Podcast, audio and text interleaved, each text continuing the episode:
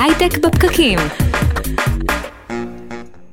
יום חמישי, רביעי ביוני, אנחנו בהייטק בפקקים.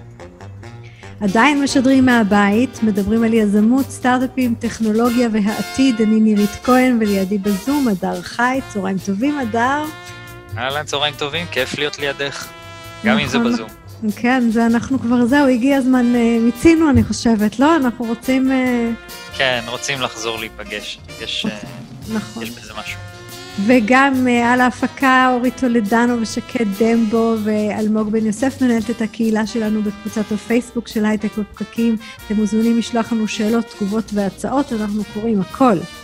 אנחנו משדרים בימי חמישי ב-12 בצהריים ברדיו תל אביב 102 FM, בקרוב בחזרה באולפן, וגם בשידור live בפייסבוק של כלכליסט ואצטדיון הסטארט-אפ. תמצאו אותנו כמובן באפליקציה של רדיו תל אביב, בכל אפליקציות הפודקאסטים, פשוט חפשו בפקקים.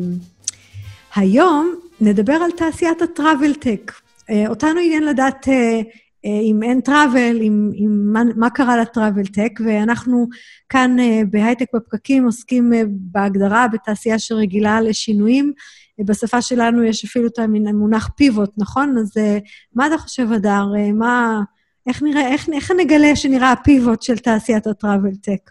תראי, זה באמת מאוד מעניין, כי אה, זה מאוד אה, חריג שתעשייה שלמה, אה, שהיא כל כך גדולה וכל כך אה, אה, משמעותית, אה, פתאום עוברת מ-100 ל-0 בבת אחת, אה, וזה מאוד מעניין לראות, אה, אני חושב, איך היזמים אה, מתמודדים עם זה, ואיך האנשים שבתוך התעשייה הזאת, איך הם אה, תפסו את זה. אולי דווקא עלו הזדמנויות חדשות. אה, איך, ה... איך, איך מסתכלים גם על הדברים קדימה, זאת אומרת, גם, גם מה יהיה אחרי שהכל ייגמר, האם הדברים יחזרו לגמרי לקדמותם, או שיהיו פה כל מיני שינויים אה, אה, משמעותיים בהרגלים. אה, בקיצור, אה, אני, כן, אני סקרן. כן, אני, אני חשבתי, היו לנו תוכניות שעסקנו באיך יזם קורא את הכתובת על הקיר, איך אתה מזהה שהגיע הזמן לש- לעשות שינוי, ופה פתאום אה, השינוי יסתכל לך בפנים, וזה באמת אה, מאוד מעניין. אני, קרה לי ככה אה, שחשבתי, אוי, מסכנים, זאת אומרת, ממש לא נראה לי נעים להיות עכשיו סטארט-אפיסט בעולם של תיירות, אבל uh, אפילו מהשיחות המקדימות שעשינו uh, עם הסטארט-אפים הרבים uh, ש, שתקשרנו איתם לקראת התוכנית הזאת, גיליתי שאי אפשר לדבר על יזמים במונחים של... תראי, כן, יזמים, אני חושב, אה, יזמים ויזמיות זה, זה, זה הדבר הרגיל שלהם, זאת אומרת, זה המציאות שלהם, כל הזמן יש בלת"מים, כל הזמן יש...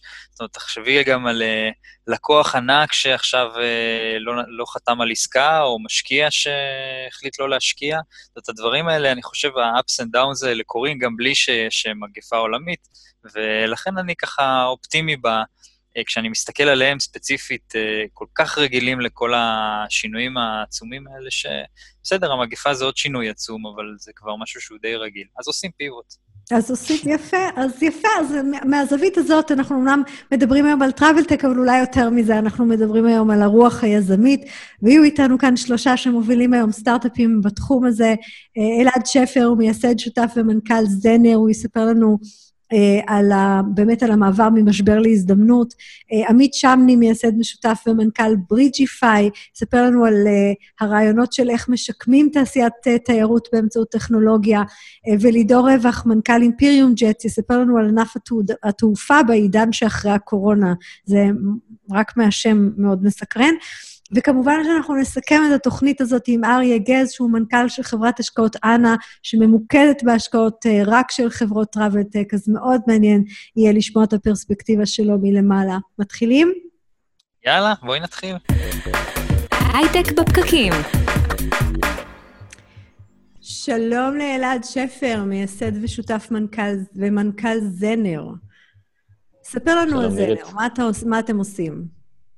כיפאק. אז אנחנו זנר, אנחנו בונים מערכת שעוקבת אחרי תוכניות הטיסה של הנוסע, מלווה אותו ומסייעת לו.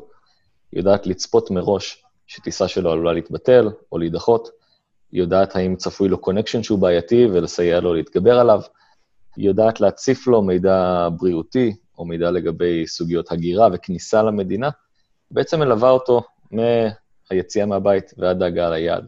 כל זה האמת היא בממשק. שהחזרת אותי עכשיו לחרדות של פעם. זאת אומרת, ישר התחברתי לאיך זה מרגיש אה, לטוס בקונקשנים, אבל אני קצת מתגעגעת לימים האלה. אה, גם אנחנו, גם אנחנו, ואני חושב שהם יגיעו אולי מהר יותר ממה שאנחנו חושבים. אבל באמת, על מנת לעשות את זה, אנחנו צריכים בראש ובראשונה שיהיה לנו גישה להרבה מאוד דאטה. כל מה שקורה, גם בשמיים וגם בקרקע. אז מ...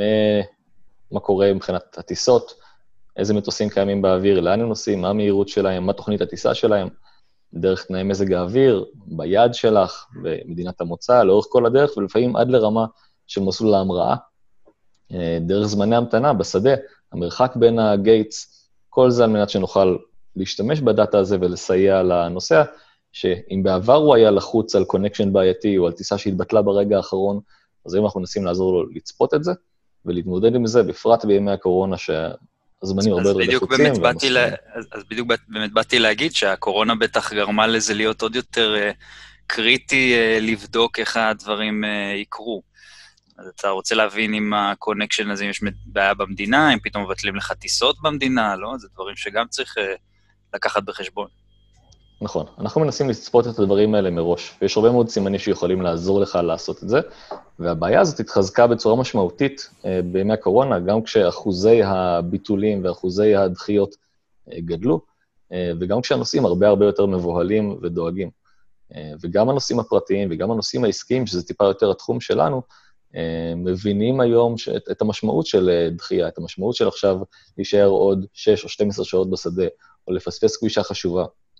הדברים האלה, יש להם גם עניינים ומשמעויות כלכליות, וגם משמעויות אה, לנושא עצמו, הסטרס והאנגזייטי אה, שמרגישים, ואנחנו מנסים אה, לסייע להם להתגבר על זה. אתם בכל זאת אה, סטארט-אפ אה, שעוסק בתחום אה, הטראבל-טק בימי הקורונה. אה, וגם אם אולי הבעיה הזאת אה, קצת אה, גדלה או נהייתה יותר משמעותית, אני בטוח שהדבר הזה זעזע אתכם אה, אה, לא קצת, ואם אני מבין נכון, אתם גם אה, סטארט-אפ יחסית בשלבים מוקדמים. אז איך, אה, איך זה תפס אתכם? מה... ת, תאר לי רגע את, ה, את המצב, את התחושות. אולי נתחיל אפילו טיפה יותר אה, אחורה. אה, באמת כסטארט-אפ שמגיע מהתחום, אז עקבנו אחרי הקורונה עוד מינואר, אה, ראינו שמשהו מתגבש שם, אבל לא, לא הבנו אה, בשלב הזה לאן זה בהכרח יגיע.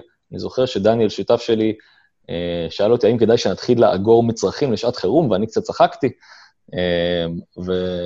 אבל באמת, היינו באותה תקופה בסיליקון וואלי, ישבנו שם למשך אה, שלושה חודשים, התחלנו לדבר עם משקיעים, קיבלנו הצעות, סגרנו לקוח אסטרטגי ראשון, אה, משמעותי, אה, חברה ציבורית גדולה, התקבלנו לאקסלרטור אה, משמעותי, וחזרנו לארץ לשבוע, ופתאום הבנו שיש מצב שלא נוכל, לא נוכל לנסוע לסן פרנסיסקו ובהכרח לחזור לארץ בלי בידוד, אה, וגם פגישות בסן פרנסיסקו, וזה היה כבר באזור מרץ, התחילו להתבטל ולעבור לזום. אז אין ספק שזה היה פגיעה משמעותית למומנטום די פנומנלי שהיה לנו באותה תקופה. אה, וזו סיטואציה שהיא, שהיא מורכבת, היה לנו הרבה מאוד traction, חשבנו שאנחנו על הגל, אה, והנה לקוח מאוד משמעותי שרצה להשתמש במערכת, לשלם עליה, אה, עדיין רוצה, אבל לא יכול, כי הוא כבר לא נוסע. ומשקיעים שמתמהמהים, אז אין ספק שזה מכה שהיא משמעותית, אבל הדבר הכי גרוע זה להתחפר בעצמנו ולבכות על מר גורלנו, להפך, אנחנו חושבים שיש פה הזדמנות, כמו שדיברנו בתחילת השיחה, סוגיית הביטולי טיסה, סוגיית הדחיות, סוגיית הקושי והסטרס של הנוסעים רק מתחזקת בעקבות הקורונה, ועבורנו זה מהווה הזדמנות. אז איך אתם מנצלים את ההזדמנויות האלה? זאת אומרת, מה, מה הדברים בפועל שעשיתם uh, כדי לשנות את, ה, את הצורה שבה התנהלתם לפני כן? אז, אז קודם כל, לשמחתי, ולמרות כל הקשיים, אנחנו גייסנו השקעת פרי-סיד ממשקיעים מדהימים, קרן F2 וכמה אנג'לים, וזה מאפשר לנו בעצם להתאים את עצמנו למצב. לא להיכנס לא, לאותה מראה שחורה, כן לבוא וקודם כל לנסות לנתח מה, מה בעצם קורה פה, ואנחנו עושים את זה על ידי שיחות עם לקוחות, שיחות עם סטארט-אפים אחרים, יש כאן קהילה מדהימה של סטארט-אפים בתחום הטראבל, שמאוד מאוד עוזרת ומגובשת, וגם עם שחקנים אחרים, אנחנו מדברים עם חברות תעופה, אנחנו מדברים עם חברות הנסיעות הגדולות, באמת בשביל לנסות להבין גם איך ייראה העולם הזה, אבל גם מתי. כלומר, זה לא רק איך, איך הטראבל ישתנה, זה גם מתי הוא יחזור, כי בסופו של דבר אנחנו חיים מזה שאנשים אה, טסים וזקוקים אה, לסיוע כשהם עושים את זה. אה, מבחינת התאמות, אז בראש ובראשונה זה היה להבין שאם בעבר דיברנו על הערך שאנחנו יודעים לתת כ... אני עוזר לך להתגבר עכשיו על טיסה שהתבטלה או על טיסה שנדחית, אני אצפה את זה מראש, אני אתן לך יתרון, ואתה תוכל באמצעותי לעלות על טיסה חלופית אחרת בעוד שעה, להגיע ליעד שלך ולא להיתקע עכשיו בשדה 12 שעות. היום נוסף ערך אחר, וזה הערך של הפחתת הלחץ ומה שנקרא Traveler Well-being. אנחנו חוזרים לעולמות, אם אתה חושב על, על נושאים עסקיים, של duty of care, של הדאגה של החברה לנוסעיה, אה, שהיא מעבר לדאגה לשלמותם הפיזית, אלא גם לתחושות שלהם ול-well-being שלהם.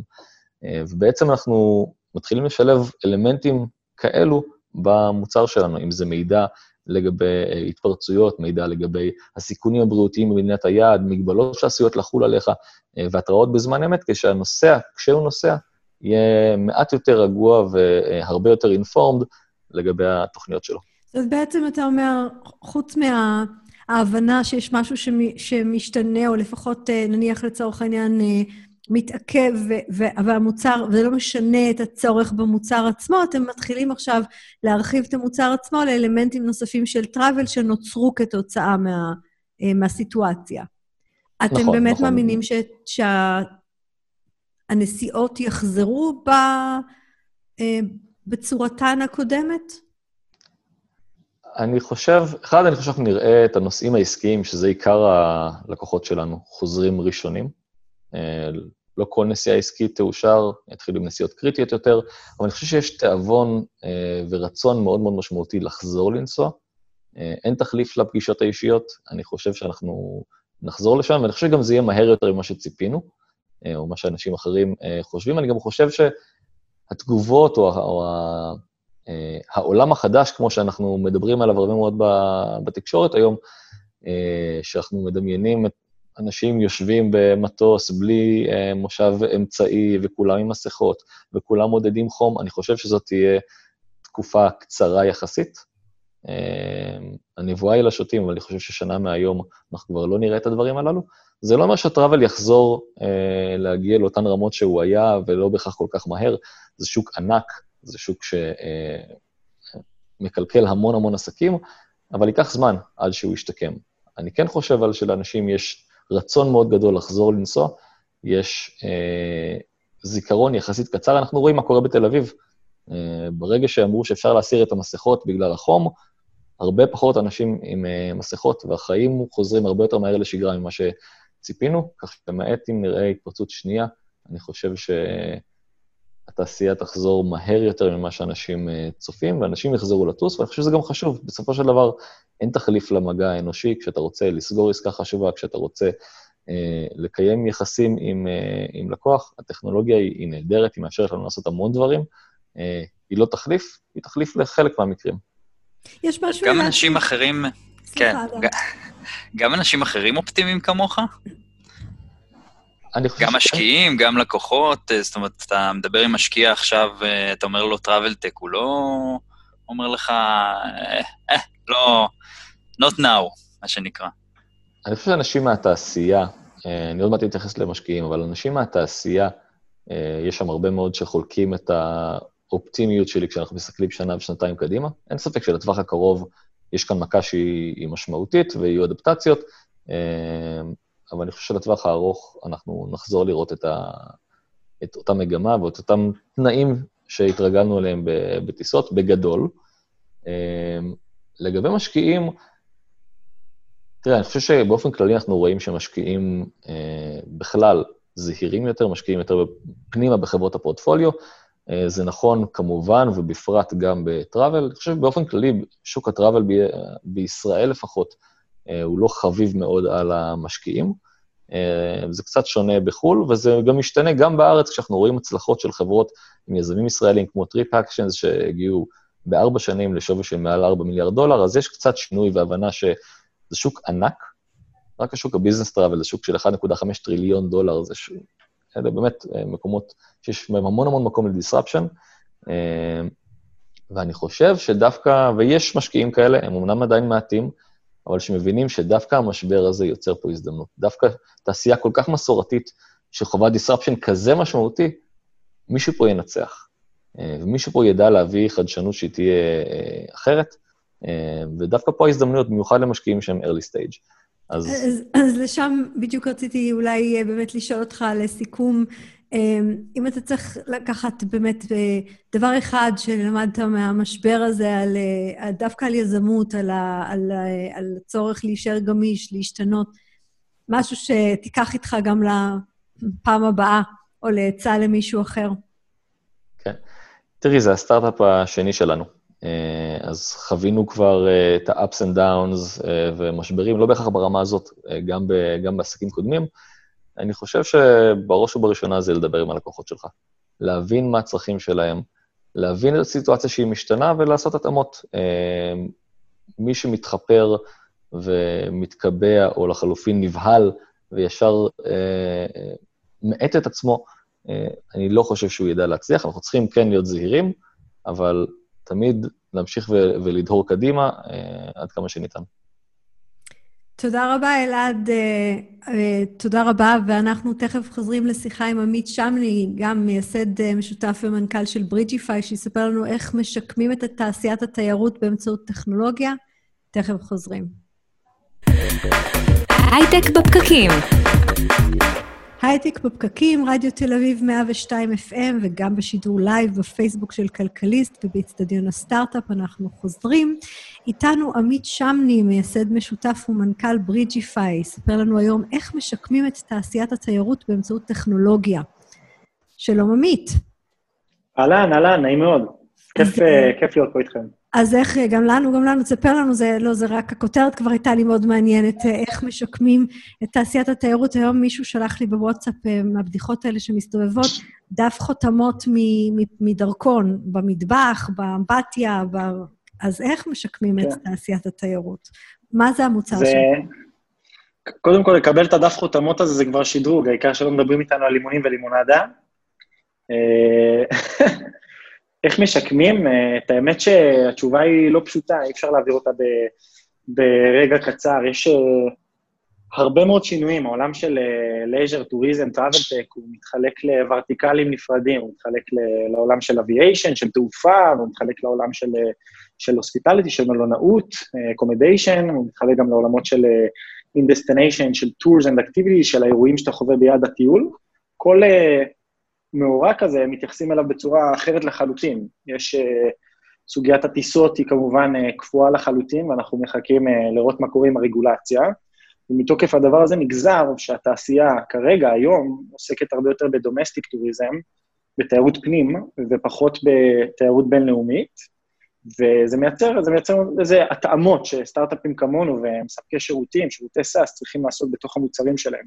אז זאת להיום, אני אומר. תספר לנו בכמה מילים מה זה המוצר שלכם. אפילו בימים נכון. כתיקונם.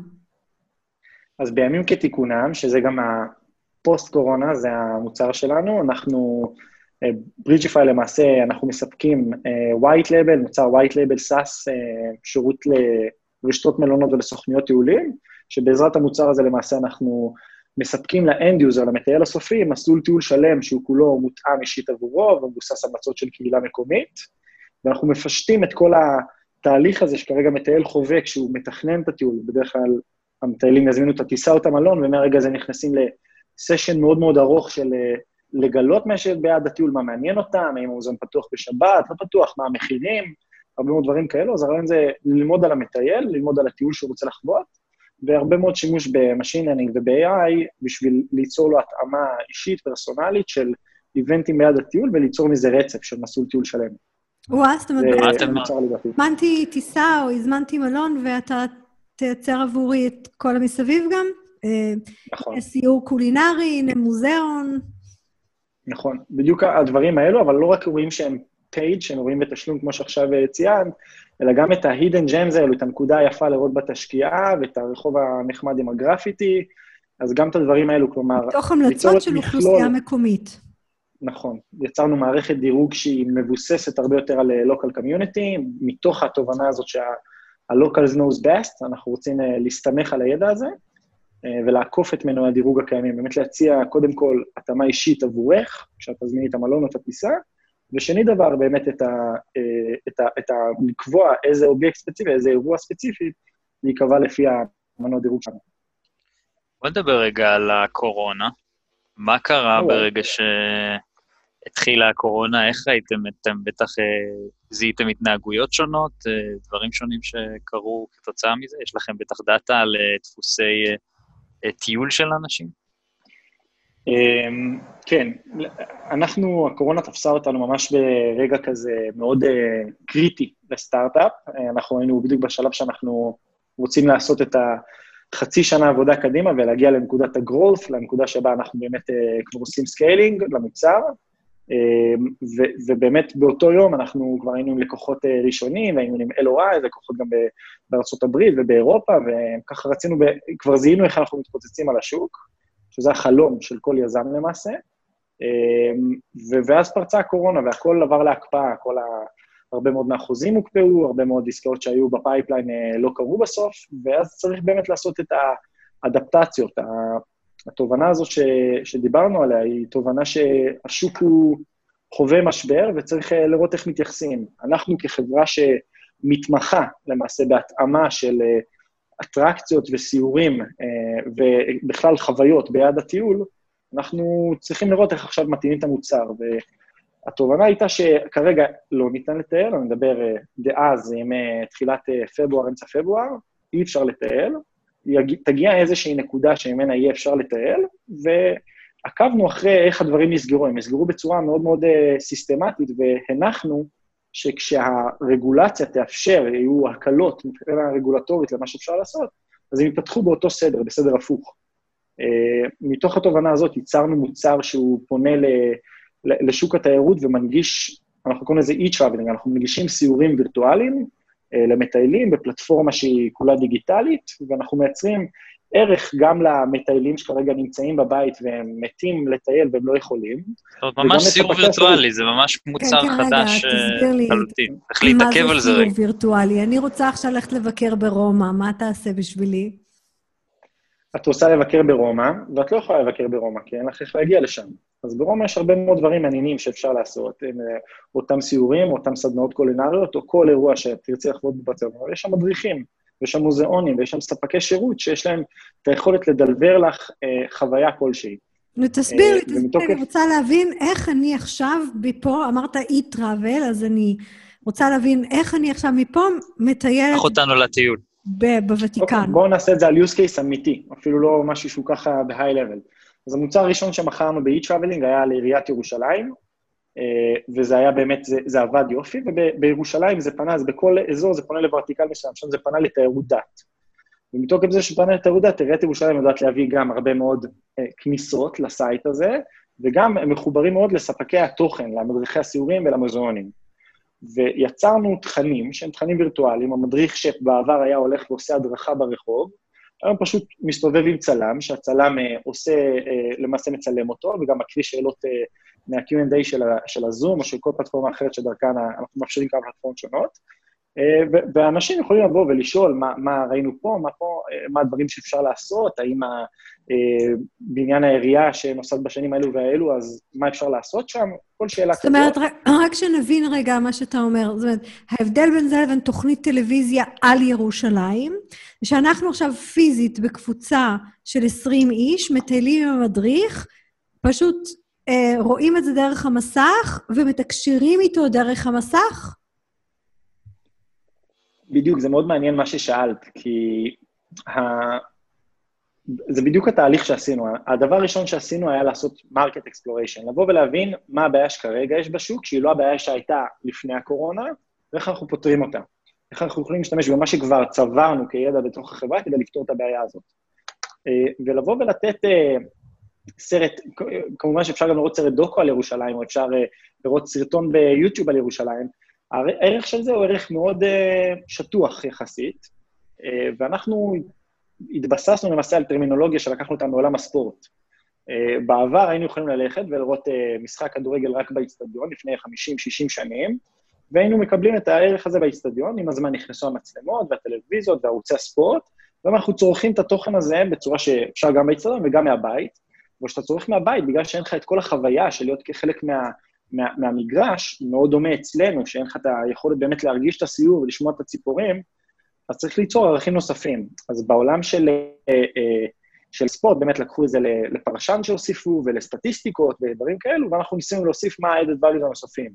לדוגמה, בסיורים קולינריים זה לאפשר שמבעוד מועד התייר, מי שרוצה לעשות את אותו סיור, יכול לשאול, אני רגיש לגלוטן, האם אני יכול להחליף מצרך כזה במצרך אחר, ובאמת לעלות שהם כבר מוכנים ויש להם את המתכון ויש להם הכל, ולעשות סדנה של אה, איך מכינים ביף בורגיניון עם שף מוכר. זה, זה, זה הרעיון במוצר. הסדנה היא בתחום כל אחד מהמטבח שלו, ומראש אתה תקשרת איתי על מה המרכיבים ומה אני צריכה שיהיה לי, ועכשיו אנחנו כולנו בכל זאת בסוג של חוויית יחד. נכון. ואיך עושים... ואני כן רוצה לשאול אותך, זה, זה, בסופו של דבר אתה פה יוצר מוצר שהוא מאוד, פותר בעיה מאוד אחרת מהבעיה שעד היום אה, בעצם עבדתם עליה.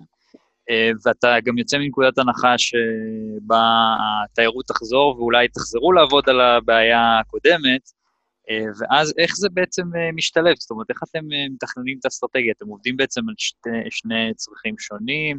הרי אחת הבעיות הקשות בסטארט-אפ זה אובדן פוקוס, ופה החשש הגדול הוא שאתם בעצם בונים שני מוצרים, שתי בעיות שונות. איך אתם מסתכלים על זה? אה, אנחנו laser focus ל vertical שלנו, לשוק שלנו. אז למעשה אנחנו מציעים את המוצרים האלו אך ורק ללקוחות שהם לקוחות שהם מבחינתנו הם אסטרטגיים, שאנחנו רוצים ביום שאחרי הקורונה לעבוד איתם. ואנחנו עובדים בצורה שבה אנחנו מבינים שכרגע אין להם את היכולת אה, להטמיע את המוצר שלנו, גם כי ה-cash flow הוא מאוד מאוד נמוך, כי התעשייה כרגע לא מזרימה שום, לא, לא זורם שום כסף בתעשייה, וגם כי אין למי, גם יהיה כזה מוצר, אף אחד לא יכול לחוות אותו, את המוצר הליבתי, המוצר שהיה לפני הקורונה. אז אנחנו הולכים לאותם לקוחות, אותם חברות וארגונים שלהם אנחנו רוצים למכור את המוצר הליבתי, אנחנו בונים איתם פתרון, שיש פתרון ליום של עכשיו, שיש קורונה, וליום שהמגבלות ירדו טיפה ואפשר domestic, וביום שאפשר domestic אז זה באמת לתת הצעות ערך. בשבילכם זה איזשהו ערוץ של מה? של marketing אה, ושל אה, הישרדות, או שאתם אה, רואים את זה גם כמוצר ש... הוא לגיטימי שאתם מוכרים אותו גם ביום ש... שלמחרת. ו... e-travel, אתה בעצם שואל האם e-travel זה משהו חדש.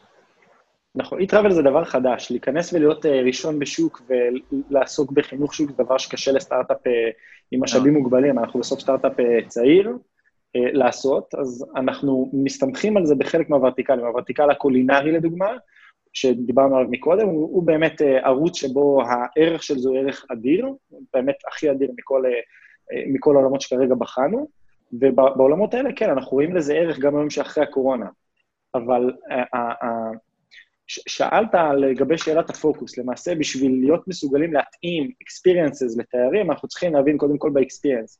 Experience שחווים אותו בצורה קשיחה, אמיתית, ביעד הטיול, ושחווים אותו בצורה וירטואלית, הם שונים במהות, ובאמת האדפטציה הזאת עלתה לנו הרבה מאוד אה, משאבים, אה, בשביל להיות אה, מסוגלים לבוא ולהבין מה זה e-traveling. בכלל להכין מדריך, איך עושים את הפעולות האלו, לפקח על זה, לראות שזה קורה באיכות הנדרשת, שה, ש, ש, שמי שנהנה מה, מהחוויה הוא באמת נהנה מחוויה אמיתית, ושאנחנו לא מייצרים סתם באז של מילים ומכבסות.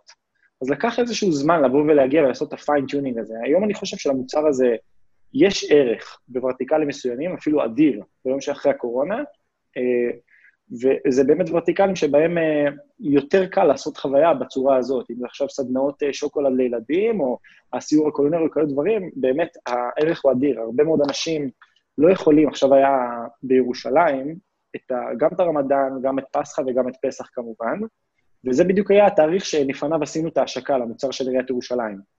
אז גם בימים רגילים, לא כולם יכולים להגיע לירושלים לתפילת הכוהנים, או או ל, ל, ל, לרמדאן, או, או כאלו אירועים, אין להם את היכולת, אין את ה-capacity לכולם לעשות את זה, וזה פתרון שהוא עוזר לאוכלוסיות שלא תמיד יכולות. Uh, תוספת אחת קטנה, זה לא אומר שאנחנו לא עוסקים במוצר הליבתי, אנחנו עוסקים בו מאוד, המטרה, הוא, המטרה היא לעבוד עכשיו עם לקוחות חדשים, וביום שאפשר לפבט אותם למוצר הליבתי איפה שנדרש. מאוד מעניין. בכל מקרה, תהליך מאוד מעניין. Uh, uh, תודה רבה, עמית. Uh, ואנחנו הפסקה, תכף נחזור לשיחה עם לידור רווח, מנכ"ל אימפיריום ג'טס. הוא ידבר איתנו באמת על ענף התעופה בעידן של אחרי הקורונה. אז תודה, תכף חוזרים. הייטק בפקקים. הייטק בפקקים, 102 FM, ברוכים השבים. שלום לידור רווח, מנכ"ל אימפיריום ג'טס. ספר לנו על ענף התעופה בעידן של אחרי הקורונה, באמת uh, אנחנו מתגעגעים. שלום, אז uh, תודה רבה נורית, תודה רבה הדר, ושלום לכל המאזינים. הסיפור uh, שלכם uh, מאוד מעניין uh, בעיניי, כי החשיבה האחרת התחילה עוד לפני הקורונה. בכלל אתם הסתכלתם אחרת לגמרי על הקונספט של, אה, של מה זה תעופה. בואו בוא נתחיל מההתחלה. אז נכון מאוד, אנחנו התחלנו כרעיון של לבנות marketplace ל-sharing economy בעולם התיירות, ומתוך המוצרים שבנינו עלה המון פעמים השאלה איך אני יכול לטוס בצורה שיתופית. לקחת מטוס מסחרי ולחלק אותו, זה לא בדיוק עונה על ההגדרה, ולכן התחלנו להסתכל על כיוונים אחרים. אחד הכיוונים שבלטו לנו יותר היה כל נושא המטוסי מנהלים ומטוסים פרטיים. אה, אשכרה ש... אובר בשמיים. ממש, ממש דומה ל Uber Pool בשמיים. המחשבה הייתה שאם בלאו הכי המטוס חוזר ריק, אז אולי נחלק אותו למושבים ונמכור את המושבים האלה. אה, אנחנו רצינו להתמקד במודל שהוא SaaS B2B, זה המקום שלנו נוח בו מבחינת אה, אנשי צוות וה vision, וכשהתחלנו לפתח את הרעיון, אז ראינו שבאמת אנחנו עולים פה על אה, פער מאוד מאוד משמעותי. במחקר שעשינו גילינו ש-30% מכלל הטיסות במטוסים פרטיים ומטוסי מנהלים בארצות הברית הן טיסות ריקות, שזה שווה ל-8 מיליארד דולר הפסדים בשנה. היכולת למלא את הטיסות האלה ולהפיץ אותן לקהל רחב יותר של משתמשים, גם פותח את השוק וגם מקנה רווח לספקים, רווח לסוכנים, וגם זה עוזר לכל הנושא הסביבתי. מרתק, מרתק. אז uh, בעצם כבר לפני הקורונה אתם הסתכלתם על העולם של, uh, של חברות שמנהלות uh, uh, תעופה uh, פרטית, זאת אומרת מטוסים פרטיים, נכון? נכון. לא של המטוס באופן ספציפי של אדם כזה או אחר. נכון. העבודה שלנו היא אך ורק עם חברות ניהול או חברות שמחזיקות במטוסים בעצמן, אנחנו לא עובדים עם בעלי המטוסים באופן ישיר. ואפשרתם לי לקנות כרטיס מחלקה ראשונה מסוג חדש על מטוס כזה. אז נכון, זאת אומרת, בעצם הקונספט עצמו עומד על אפשרות של רכישה של מושבים, כמובן עם כל מיני הגבלות כאלה ואחרות. אה, ובנושא המפותח יותר, גם נושא של מטוס שלם לצורך העניין. אוקיי, מעניין, כי טיסה פרטית זה דווקא משהו שאולי אה, בתקופה הזאת אה, נהיה יותר אולי פופולרי. אנשים רוצים פחות לטוס עם אנשים אחרים. כן, אתה יכול להגיד בלשון המועטה שזה קצת עלה בתקופת הקורונה. כן, יפה. אז מה קרה? נו, אתם שומעים שיש איזה חיידק חדש שמשבית חברות תעופה, מה אתם עושים? אז uh, באמת אנחנו מקבלים כל מיני לחשושים על איזה חיידקון בסין שמתחיל לצאת, ופתאום אנחנו רואים שאנשים מבקשים טיפה טיסות לסין וטיסות חילוץ, במגמה שהיא טיפה שונה ממה שאנחנו רגילים. אה, עד שאנחנו מגיעים לאלארמין סטטיסטיק, שביקוש הטיסות מאזור אה, הונג קונג לצפון ארה"ב עלה ב-214 אחוז. פה בערך אנחנו מבינים שיש איזושהי נורה אדומה שצריך להסתכל עליה. ואנחנו מתחילים אה, מאוד מאוד מהר לנתח את המגמה, מה קורה בעצם, מה התופעה הזאת, אה, עם כל ההנחות דעת שיש מסביב, מה, מה קורה עכשיו ומה הלקוח שלנו בעצם צריך. אה, ואנחנו מגיעים לתוצאה שכרגע מה שחשוב לאנשים, לפחות בשלב הראשוני זה היה, היו טיסות חילוץ, זאת אומרת, להוציא אנשים, משפחות ממקומות מסוימים, להעביר אותם למקומות אחרים כמה שיותר מהר, ממש טיסות אפילו בן לילה. ועם התפתחות המגמה התחלנו לראות תופעות אחרות. אה, התחיל להיכנס כל נושא הציוד הרפואי, אה, ואז מטוסי המטען, וממש ככה ראינו את ההתפתחות קורית שלב אחרי שלב.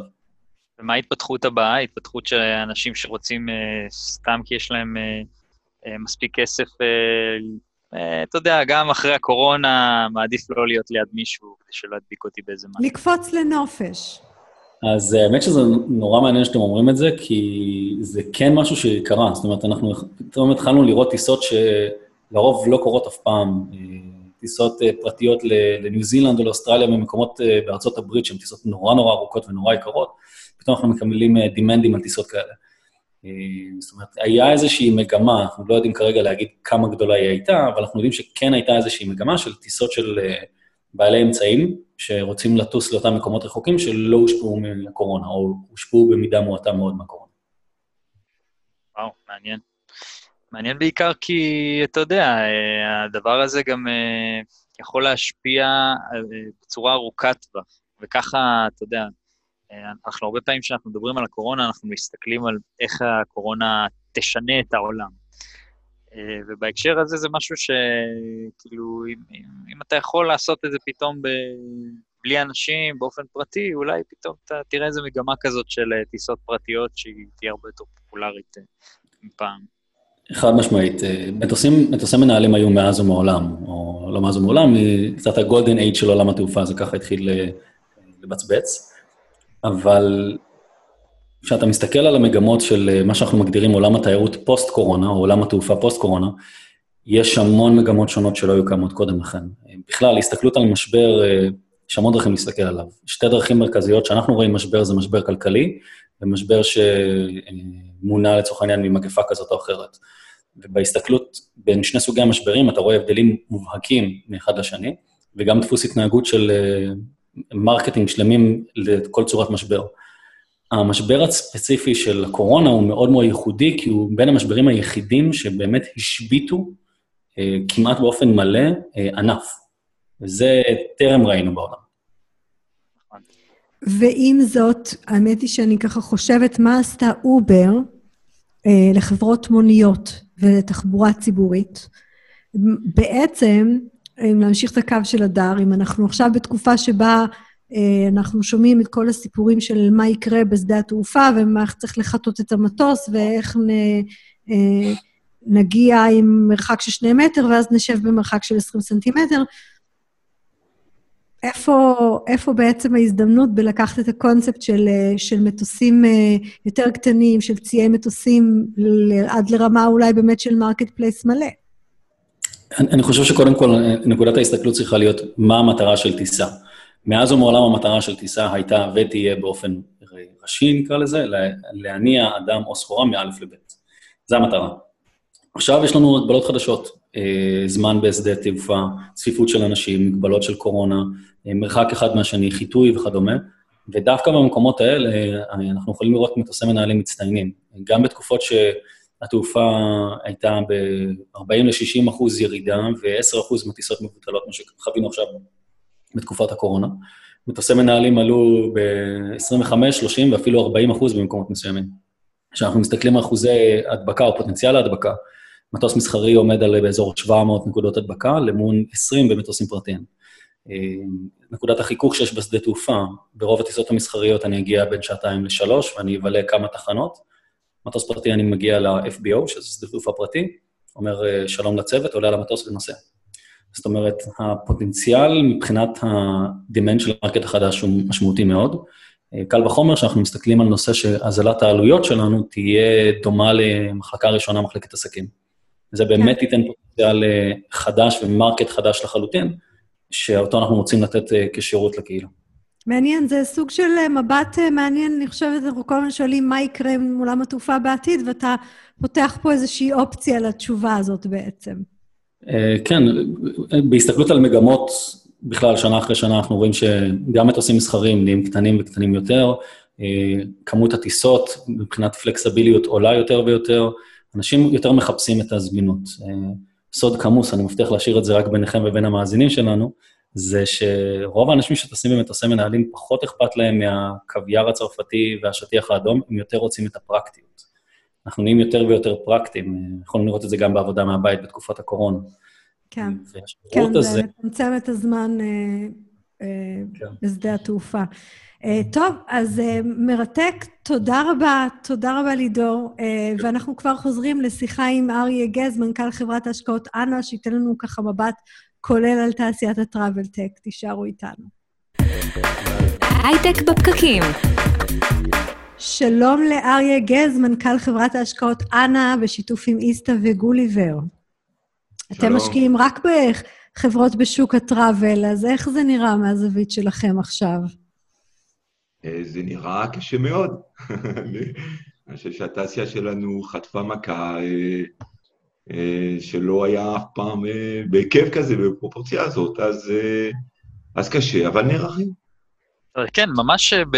אני חושב שזה משהו שהוא מאוד uh, קיצוני ב... uh, ומאוד חריג בכל, כאילו, לא נראה דבר כזה שבשבועיים בעצם תעשייה שלמה שפשוט נעצרת לחלוטין. כן, אני סך הכל, רק בשלוש שנים האחרונות הקמתי עם סתיו גוליבר את, קבוצת ההשקעות טאנה, ועשיתי הרבה מאוד תעשיות אחרות, וגם משברים אחרים, לראות משהו שהופך מ-100% ל-0, זה משהו אחר מאשר מ-100% ל-80, ל-60, ל-50.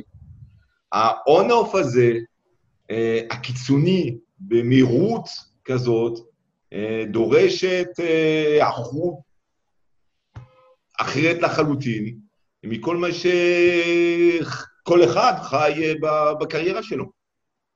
אז אתה בעצם משקיע אה, ספציפית בתחום הטראבל טק, ובגלל זה מאוד מעניין אה, לשמוע את הזווית שלך וההסתכלות שלך אה, על התחום, ואיפה אתה רואה, איך אתה רואה את הדברים. אז, אז אולי ניתן איזה מבט על... אנחנו משקיעים אך ורק בטראבל טק, גם לגבי השותפים, זה, זה עניינם וזה, וזה העסק שלהם. זה תחום שדווקא ישראל הייתה ועדיין מעצמה עולמית אה, בתחום הזה. אה, כל פעם שיש תחרויות עולמיות, אה, מתוך עשר הפינליסטיות יש ארבע ישראלים, וגם זוכים לפעמים במספר 1, 2 ו-3 של, של מקומות. אז ברור שמבחינה הזאת ישראל היא מעצמה. למה זה בעצם? מה, מה גורם לזה? מה גורם לנו להיות בסייבר, גם מעצמה. אוקיי, אז אין איזה סיבה למה טראבל טק באופן ספציפי, זה פשוט לא, אני חושב שהישראלים זיהו את ה... בשנים האחרונות את, ה... את המגמה, זה שוק שעד היום, בחמישים שנות האחרונות, תמיד צמח. אה, תמיד עכשיו צמח. מה קורה? אתה אומר שתמיד צמח, מה עכשיו קורה? בוא נדבר רגע על עכשיו. אני רוצה לשמוע אותך, כי, כי מאוד מעניין אותי להבין, uh, כמי שמסתכל uh, במבט על על הדברים ומנסה לזהות את ההזדמנויות, אתה יודע, בסוף התפקיד של משקיע זה לזהות uh, גם לאן השוק הולך, לאן הצרכים Uh, נכון. מה, איך אתה רואה את הדברים? מה, מה אתה אז, רואה? תשמע, לכולם יש דעות שונות, וכולם, וגם כולם טועים. Uh, וההערכות משתנות כל הזמן. Uh, ברור שברמת uh, מתי השוק יחזור, uh, זה ייקח זמן. Uh, גם ברמת הניתוחים uh, שעשינו, אה, בשנים הקודמות, במשברים הקודמים, אה, זה חזר בגדול אחרי שלוש עד חמש שנים, כולם, ואנחנו מדברים על, אה, על 29 בדאטה שהיה לנו, וב-2000, וב-2009, ובמשבר הנפט, זה בין שלוש לחמש שנים. האחות של יאטה היום אומר שברמה אזורית אה, זה ייקח אה, אה, שלוש שנים החזרה לאיזושהי שגרה, ובבינלאומי זה ייקח חמש. כשאתה פוגש סטארט-אפים, מה ההמלצות שלך? אתה אומר שלוש עד חמש שנים, זה בכלל משהו... אתה יודע, אתה בסוף מנהל קרן השקעות, זה משהו שאתה עכשיו תחכה שלוש שנים, או... לא, מה אתה אומר לסטארט-אפים? ברמת המשקיע, ברמת המשקיע, דווקא אני רואה את זה בצורה טובה מאוד, להגיד את האמת. אנחנו רוצים להשקיע בתחום, ה, בתחום הטראבל, והשוק הוא אפס. אז כמשקיע שרוצה להשקיע בתחום הטראבל, יותר נמוך מזה לא יהיה. uh, היום אני יוצא, אני רואה מטוס באוויר, אני מסלם, אני שם את זה באינסטגרם. Uh, לא יהיה יותר נמוך. אז, uh, אז מפה אפשר רק לעלות. אחר כך, מי עולה ראשון? באיזה אזורים? באיזה סוג טכנולוגיה? אה, איך זה יתחבר למגמות החדשות אה, שיהיו ברמת, ברמת הצורך בתיירות. אה, השאלה. איך, איך אתה רואה את זה, אריה? זה מאוד מעניין. איזה מגמות חדשות אתה חושב שיהיו? בוא, בוא, לא, בוא לא נדבר על, ה, על ה, מה יקרה בחודשים הראשונים, אלא איפה זה יעשה שינוי מהותי. קודם כל זה יעשה שינוי מהותי בצורה ש... ואני מדבר בתחום הטכנולוגיה. אה, בצורה שהחברות שרוכשות טכנולוגיה אה, של, אה, של טראבל והצרכנים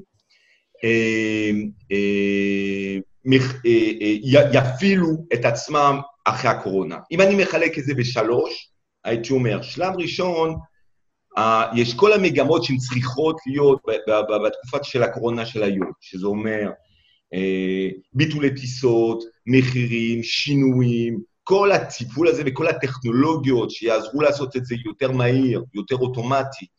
ויעיל. ויעיל, בטוח יקבלו תשומת לב ניהולית מאוד גדולה. התחום השני זה מה שאנחנו קוראים אופטימיזציה. בגדול, כולם הבינו שבשלוש, חמש שנים הקרובות אה, יצטרכו לעשות יותר עם פחות. אה, לא יהיה 100 אחוז, יהיה 80 אחוז, ועדיין צריך לשלם מה שצריך לשלם, וצריך, וצריך לנהל את הביזנס. ואז מהבחינה הזאת, אני חושב שיש הזדמנות מאוד גדולה לכל כלים שזה עושים אופטימיזציה, שעושים, שמשפחים את היעילות של הארגון. הדברים כמובן שנפגעו הכי הרבה, זה growth.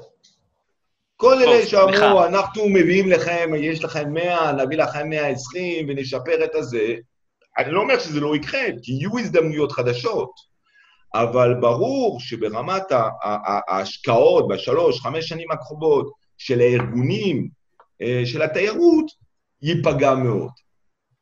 הדבר האחרון, ואת זה אף אחד לא יודע, זה התנהגות הצרכן. והתנהגות הצרכן אומר, האם נפחד, האם לא נפחד, מה יגידו ואיך יהיה את כל התהליך הזה באגף שדה תעופה, פרוטוקולים של צ'ק-אין, ניקיון חיטוי של מטוס, ואיך זה ישפיע על כל התהליך, ומה זה יגרום לאנשים אה, לעשות ברמת הנסיעה. ואני לא מדבר על המשבר הכלכלי בכלל ש, ש, ש, שקורה, לא קשור בכלל לתחום, לתחום שלנו, אה, אה, ואז פה, כן, ברור שיהיו הזדמנויות, ברור שנצטרך ל... להמציא את, ה, את, ה, את הדברים מחדש, ובדרך כלל, כאשר צריך להמציא מחדש, זה הזדמנויות אה, טובות להשקעה. כן, גם לטכנולוגיה. ויש אגב, סליחה, אדר? מה לגבי גיאוגרפיה, הבדלים גיאוגרפיים? אז אנחנו עשינו את הניתוחים שלנו, והניתוחים בגדול אומרים שכאשר מסתכלים על הטיסות, לדוגמה, באסיה, סך הכל אין כל כך עונתיות. זאת אומרת, אם מסתכלים על חודש מרץ לעומת חודש אוקטובר, אין שינוי כל כך משמעותי ברמת הכמות הטיסות ובהזמנת מלונות וטיולים. ואז ברור שזה משהו מאוד מעניין, לעומת, אם מסתכלים על אירופה, לדוגמה, שאירופה, מי שמפספס את יולי, אוגוסט, ספטמבר, פספס את כל העונה. כי זה מהווה 100% מכל הרווחים של כל החברות. ובדרך כלל באירופה, כאשר רואים פשיטות רגל, זה קורה בספטמבר-אוקטובר, למי שפספס את, ה, את, ה, את השנה בגדול. כל השנה מתרכזת בתקופה הזאת. בארצות הברית זה מאוזן. יש כן עונתיות די גדולה, הרבה פחות מאירופה, אבל רחוקה מאוד מכמעט הליניאריות של אסיה. אז ברור שברמת הטכנולוגיות ולקוחות פעילים, הייתי מכוון את, ה, את המאמצים קודם כל לפ, ב, ב, ב, בשוק שהוא חוזר לעצמו הרבה יותר מהר, מאשר שוק ש, ש, שיהיה בבלגן. אלא אם כן, יש לי טכנולוגיה שפותרת את הבלגן, אבל אם לא, הייתי מכוון לכיוונים יותר יציבים. אז אולי שאלה אם אתה צריך ככה לתת עצה הכי משמעותית לדעתך לסטארט-אפ היום שנמצא בתחום הטראבל-טק, מה, מה לעשות. אנחנו דיברנו פה היום עם כמה סטארט-אפים, וחלק לקחו את זה באמת לכיוון של לקחת את המוצר שלהם לשימושים חדשים, וחלק ניסו לעשות איזה משהו בצד שיחזיק אותם בינתיים. ראינו מגוון של צורות התארגנות. מה אתה חושב שהם צריכים לעשות, אם יש דבר כזה? אז אני אגיד לך, אנחנו בעצם, המוטו שלנו זה in, a, in a travel tech, we invest, we, we, we trust, in travel tech we trust, in people we invest. כל בן אדם יודע ברמת הצוות הניהולי שלו וברמת החברה שלו מה הוא צריך לעשות, אה, אם עושים את, ה, את, ה, את ההחלטות והניווט הזה של סטארט-אפ, בגדול זה למצוא את הדרך, אה, אז בעצם האנשים הם קובעים את ה, מי שיצליח ולא יצליח. Uh, having said that, uh, מה שהייתי אומר זה שצריך, ומה שנתנו המלצה, אנחנו עשינו בשנתיים רק המלצה, רק השקעה אחת. כך שאנחנו בודקים מאוד מאוד מאוד טוב את ההשקעות שלנו, את האנשים, את המוצרים, והיום אם הייתי צריך לעשות על אותה חברה את אותה השקעה, הייתי עושה עוד פעם. למרות הקורונה. כי בעצם השקענו באנשים. אה, לגבי ההמלצה, ההמלצה שלנו היה, בואו חבר'ה נבנה היערכות שאתם יכולים, יכולים לשרוד ללא שום הכנסה במשך 12 עד 18 חודשים. לפחות. טובים יותר תצליחו כי אתם לקראת גיוס ורק אחרי גיוס תכוונו ל-18 חודשים, אם אתם, זה חטף אתכם באמצע, תורידו את ההוצאות שלכם כדי להגיע לפחות ל-12 חודשים, כי זה הזמן שלוקח לעשות שינוי, לבצע שינוי, לפנות לתהליכים אחרים, ולממש את הפוטנציאל של ה start. תודה רבה. תודה רבה, אריה, ואנחנו... לקראת סיום, אה, אז אה, ככה, של תוכנית מאוד מיוחדת, אה, בתקווה שכולנו נחזור להחתים דרכונים במהרה. תודה למי שהצטרף אלינו לשידור הזה, להדר חי, לשקד דמבו, תודה לאורי טולדנו, לכלכליסט ולרדיו תל אביב על שיתוף הפעולה. תודה לכם שהאזנתם לנו, ואם הצטרפתם רק בסוף, לא לדאוג, אפשר לשמוע את השידור שלנו בכל אפליקציות הפודקאסטים, זו של רדיו תל אביב, של ספוטיפיי, סאונד קלאוד, אייטיונס וכל השאר. חפשו בפקקים או הייטק בפקקים, ואם אהבתם אז תעקבו או תרשמו, תרשמו לנו בקבוצת הפייסבוק, אנחנו הייטק בפקקים, אני נירית כהן. תודה על ההאזנה, המשך יום נפלא. הייטק בפקקים.